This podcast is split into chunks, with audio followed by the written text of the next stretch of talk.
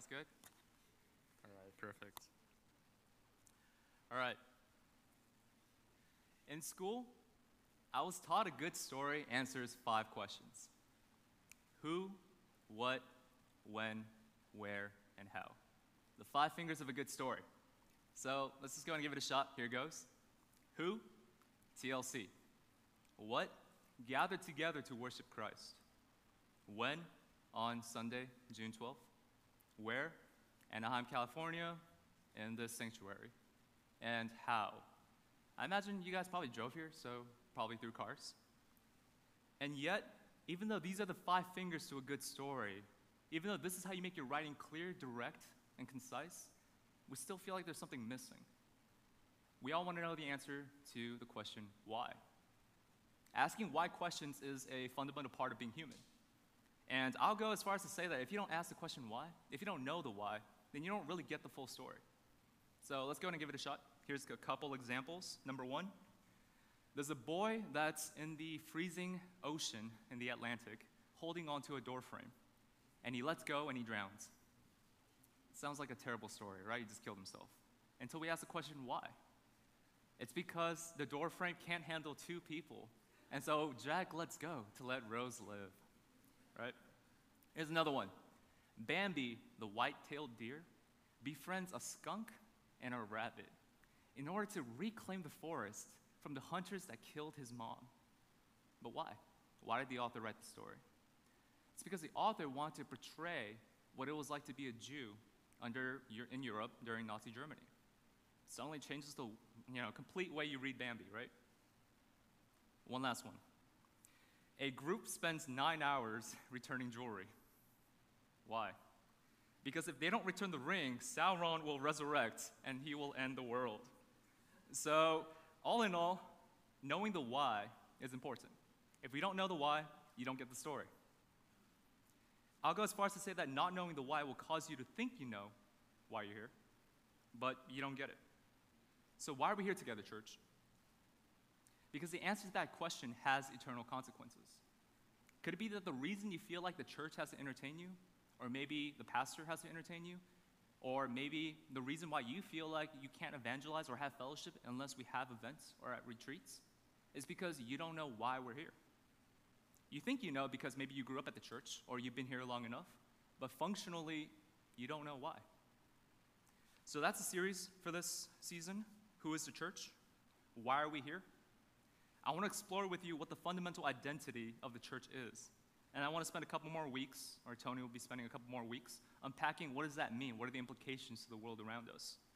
If you're asking, all right, Kevin, like, why is this series relevant to me at all? How is this going to benefit me? Three big reasons. Number one, if you are a Christian, this series is going to tell you are you acting or are you living the lifestyle of a Christian?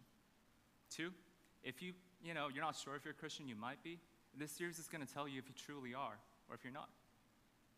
Lastly, if you're not a Christian or you have rejected Christianity, this series is going to tell you, like, what is it that you've rejected? Do you truly understand what you said no to? So let's go and turn our Bibles to Ephesians chapter 2. We're going to be looking at verses 1 through 10.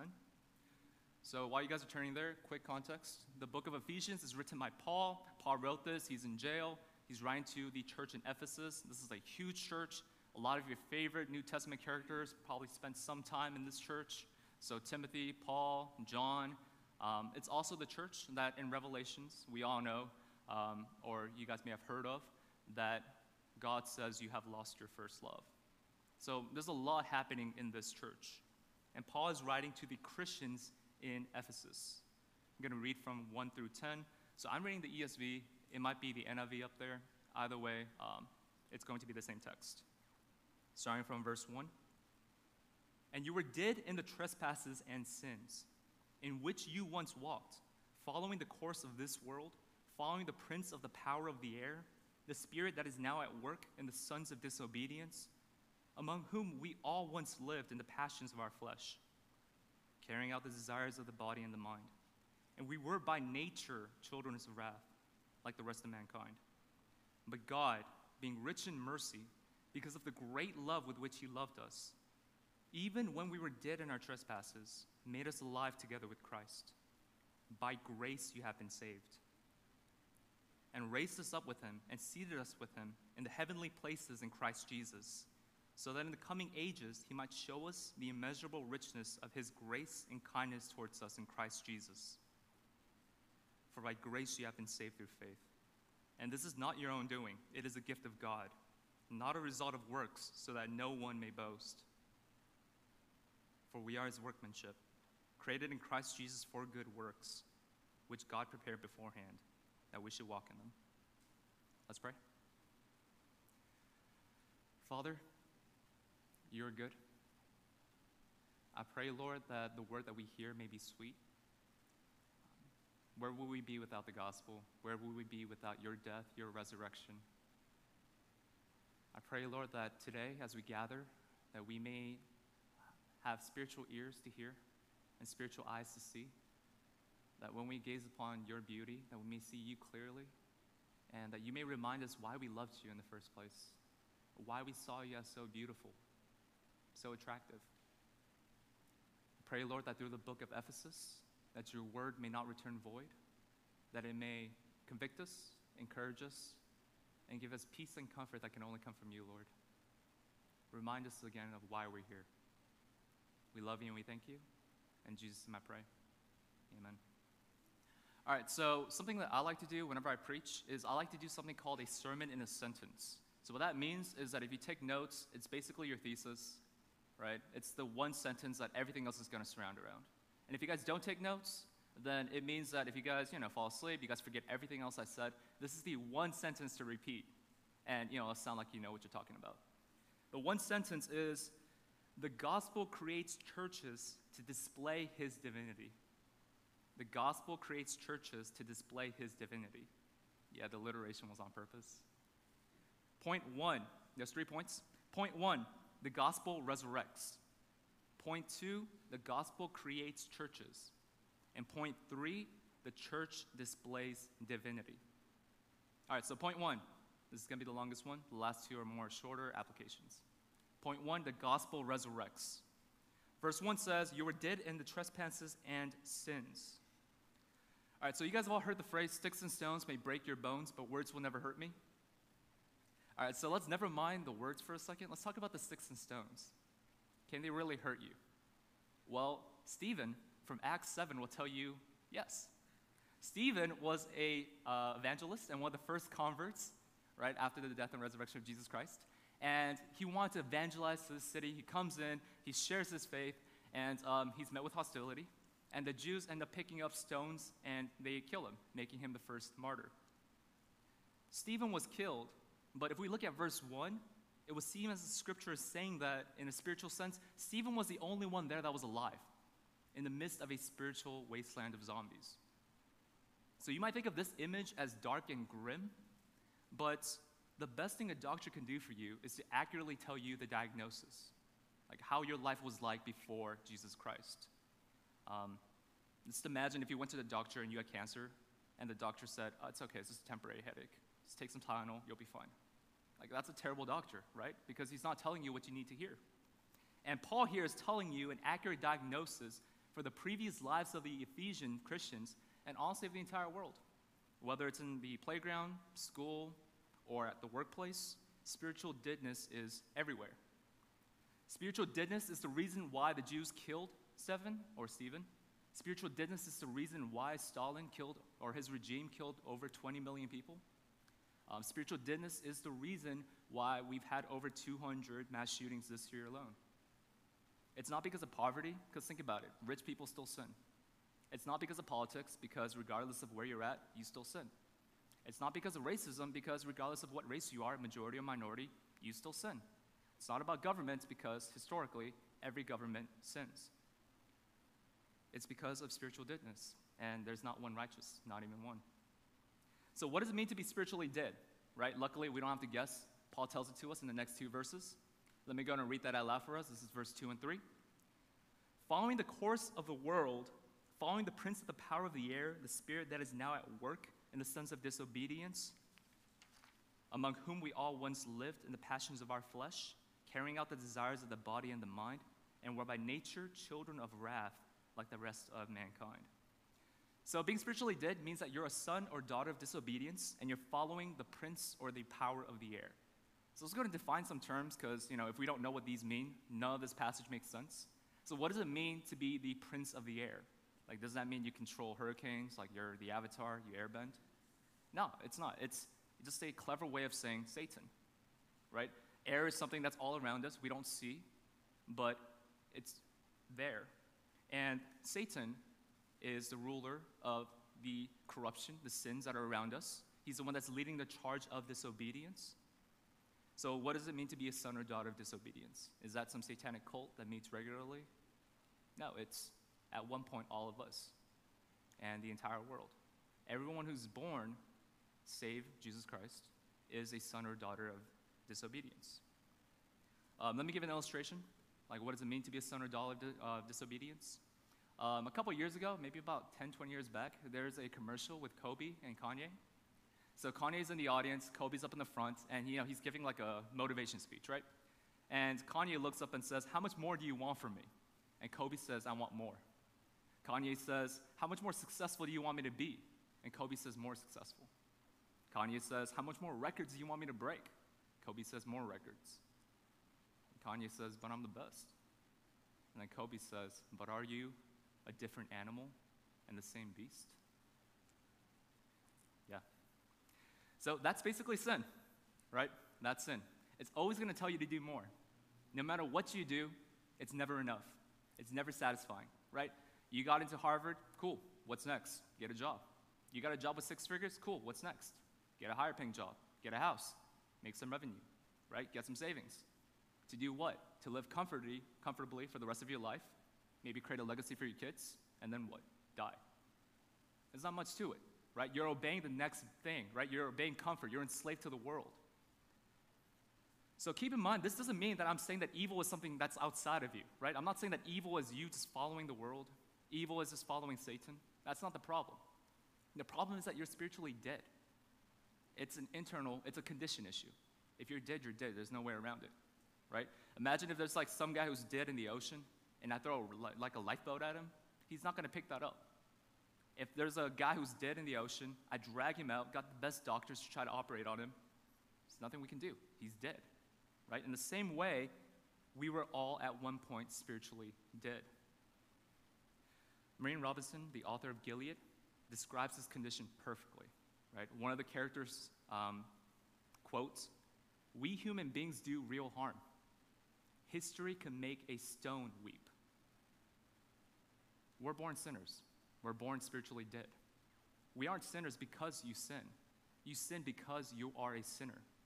We're born as spiritual zombies, obeying the powers of the world, obeying disobedience.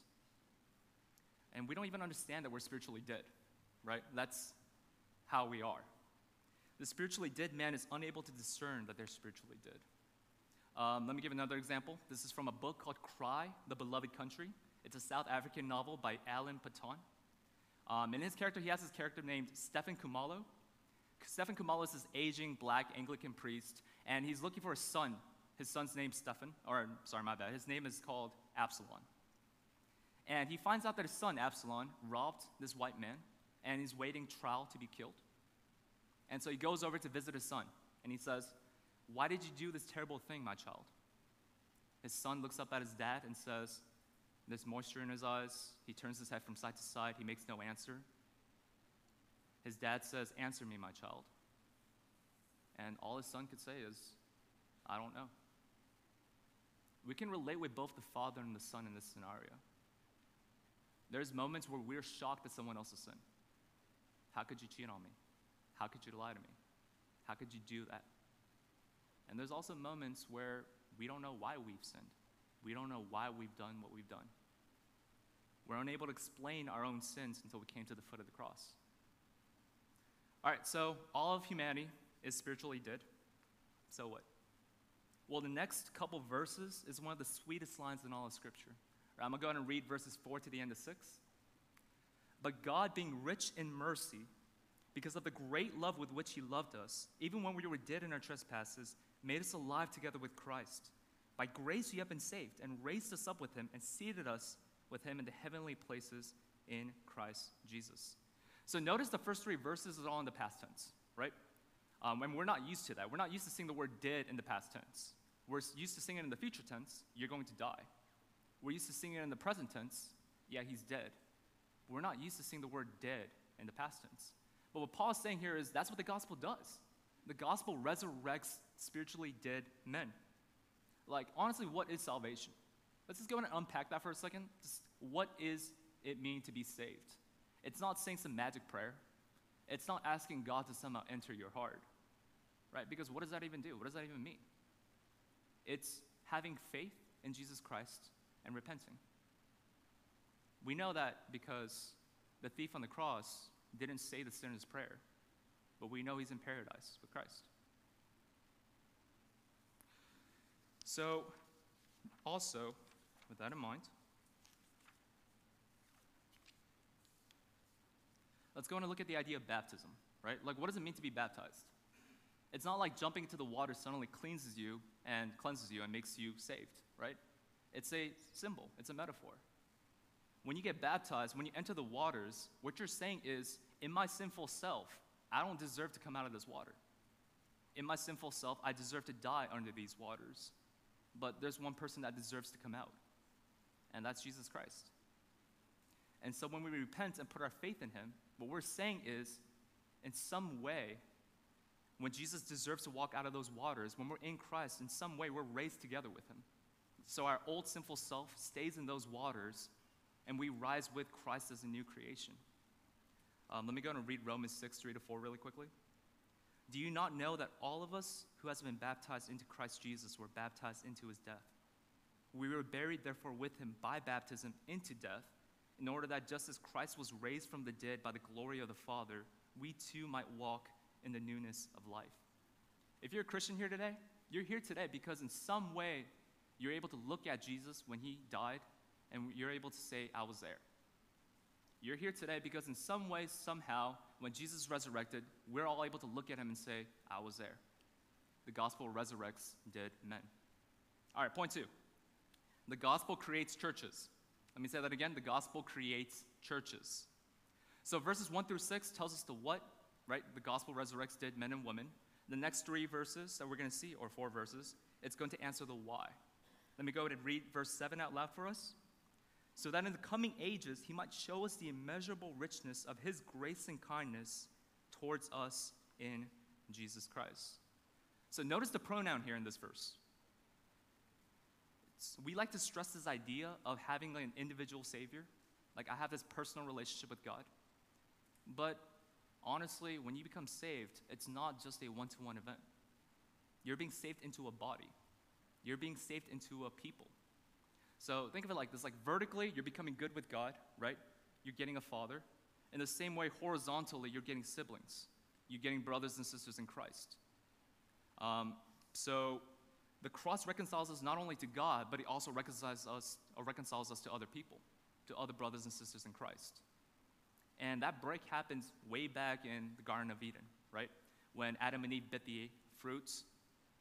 Um, what they both realized was if this other person can break trust with God, what's the chances of them breaking trust with me? And so we see this division happen amongst people, right? Cain and Abel, Saul and David, Gentiles and Jews, um, until the cross, where we're finally reconciled and truly reconciled with each other because we're truly reconciled with Christ. Uh, let me give an illustration, right? Uh, my professor once adopted his a son, right? And he brought this orphan child to his home.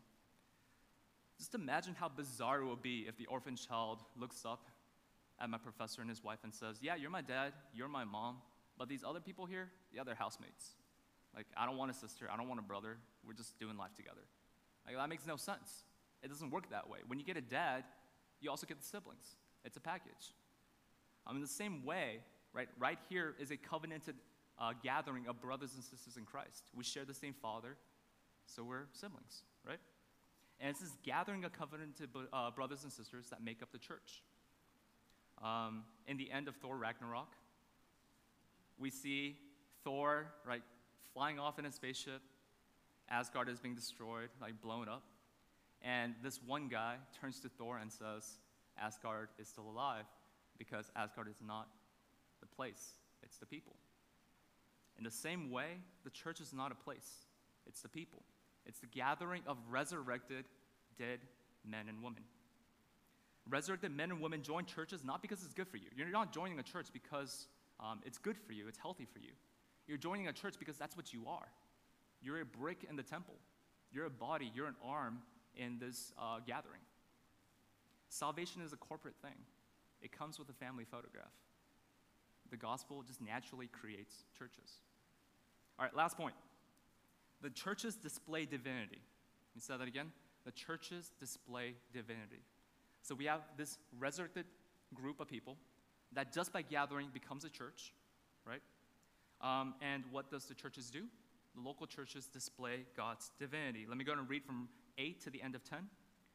For by grace you have been saved through faith, and this is not your own doing, it is the gift of God, not a result of works, so that no one may boast. For we are his workmanship, created in Christ Jesus for good works, which God prepared beforehand that we should walk in them. So when Paul's using the word workmanship here, he's referring to something like a beautiful poem, right? He's bringing in every church together a beautiful poem. And like every family, right, each member has chores to do. Like being a member of your church is like a job. You have responsibilities, you have chores. Because we are his workmanship, we are his beautiful poem created for good works.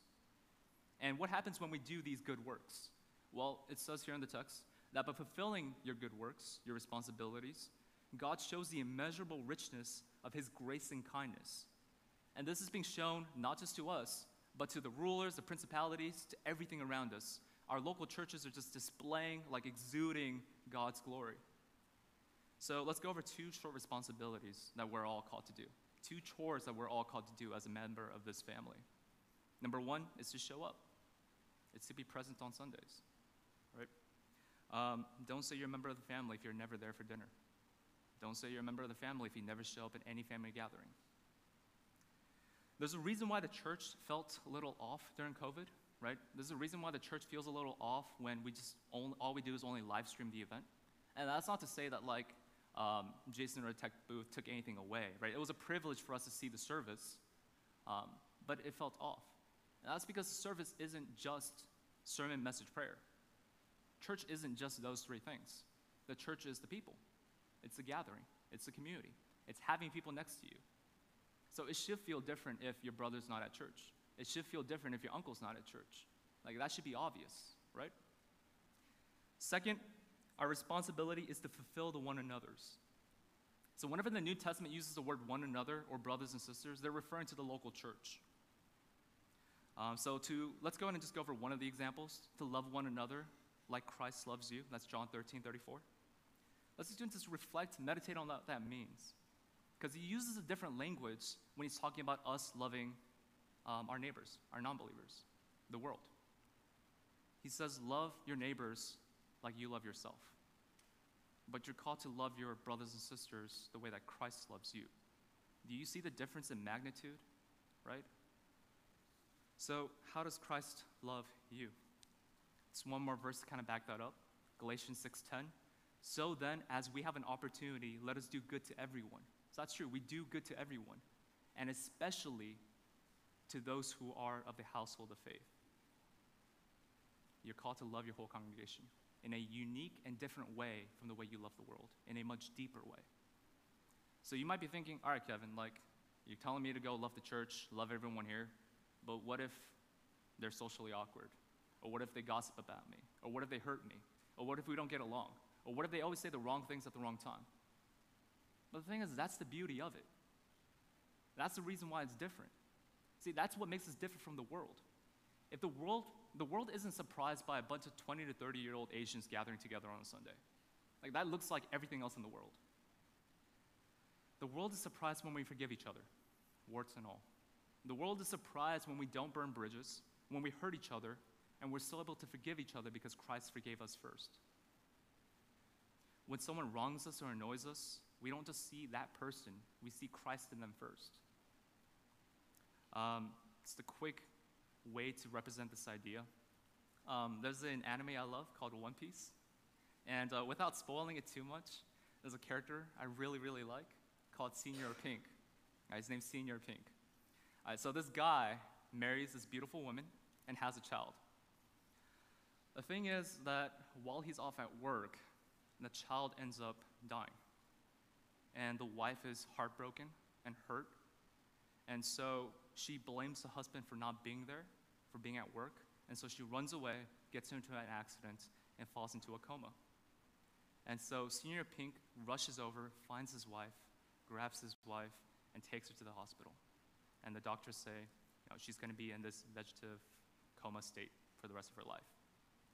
So he visits her every day, brings her flowers, um, and one day by accident, he puts on a pacifier, right? Something that his baby had. And he sees his wife smile for the first time in years. She doesn't say anything, she just smiles. And so, ever since that moment, every day he wears a bonnet, a pacifier. It's like baby clothes because he wants to see his wife smile. People tease him, people make fun of him, but he still continues. He's willing to put down his pride because he wants to see the person he loves smile. Are you willing to lay down your self regard at the cross to love your whole congregation the way that Christ loves you? Are you willing to show up? Are you willing to practice the one another's? And I get it, like, this is hard. This isn't something easy. Like, every family, our story is messy. But when the gospel brings resurrected men and women together and makes the church, even the messiness that we have points to the gospel, points to the beauty and the glory of Jesus Christ. Uh, let me read a short picture of how this looks like in the book, uh, Rule of Love. This is by Jonathan Leeman. This is a short picture of what a church looks like. Hundreds of these backstories, so backstories meaning like backstories of people, would collide and tangle up like a knot of vines. He offends her. She steps on their toes. He confronts that group. They struggle with gossip. This couple separates. This couple counsels. A young man asks for accountability. A young wife offers a meal. An older woman teaches the younger. An older man evangelizes. This family struggles financially. Another chooses to help. Little by little, somehow love would shine through the challenges. The obstacles to love would somehow become occasions to love. The members of this church would bear all things, believe in all things, hope in all things, and endure all things. We are that church. If you call yourself a Christian here today, you are the person that the gospel resurrected. You are what the gospel used to make this church TLC. And you are how God uses to display his glory to the world. So, church, why are we here? We're here because we obey the one who chose to wash the feet of the one who would betray him. We're here because we obey the one who descended into the pits of death to rescue his enemies, sons and daughters of disobedience. So, closing out with a quote. Um, it's a pastor by name of Greg Gilbert. He once said, "So will you follow God on his way down the stairway of humility, or will you pass him on your way up?" So, will you follow God as He serves others in humbleness, as He descends to serve others? Will you follow Him as He descends to love the broken and the outsiders? Or will you pass Him pridefully on your way up to glorify yourself? Let's pray, church.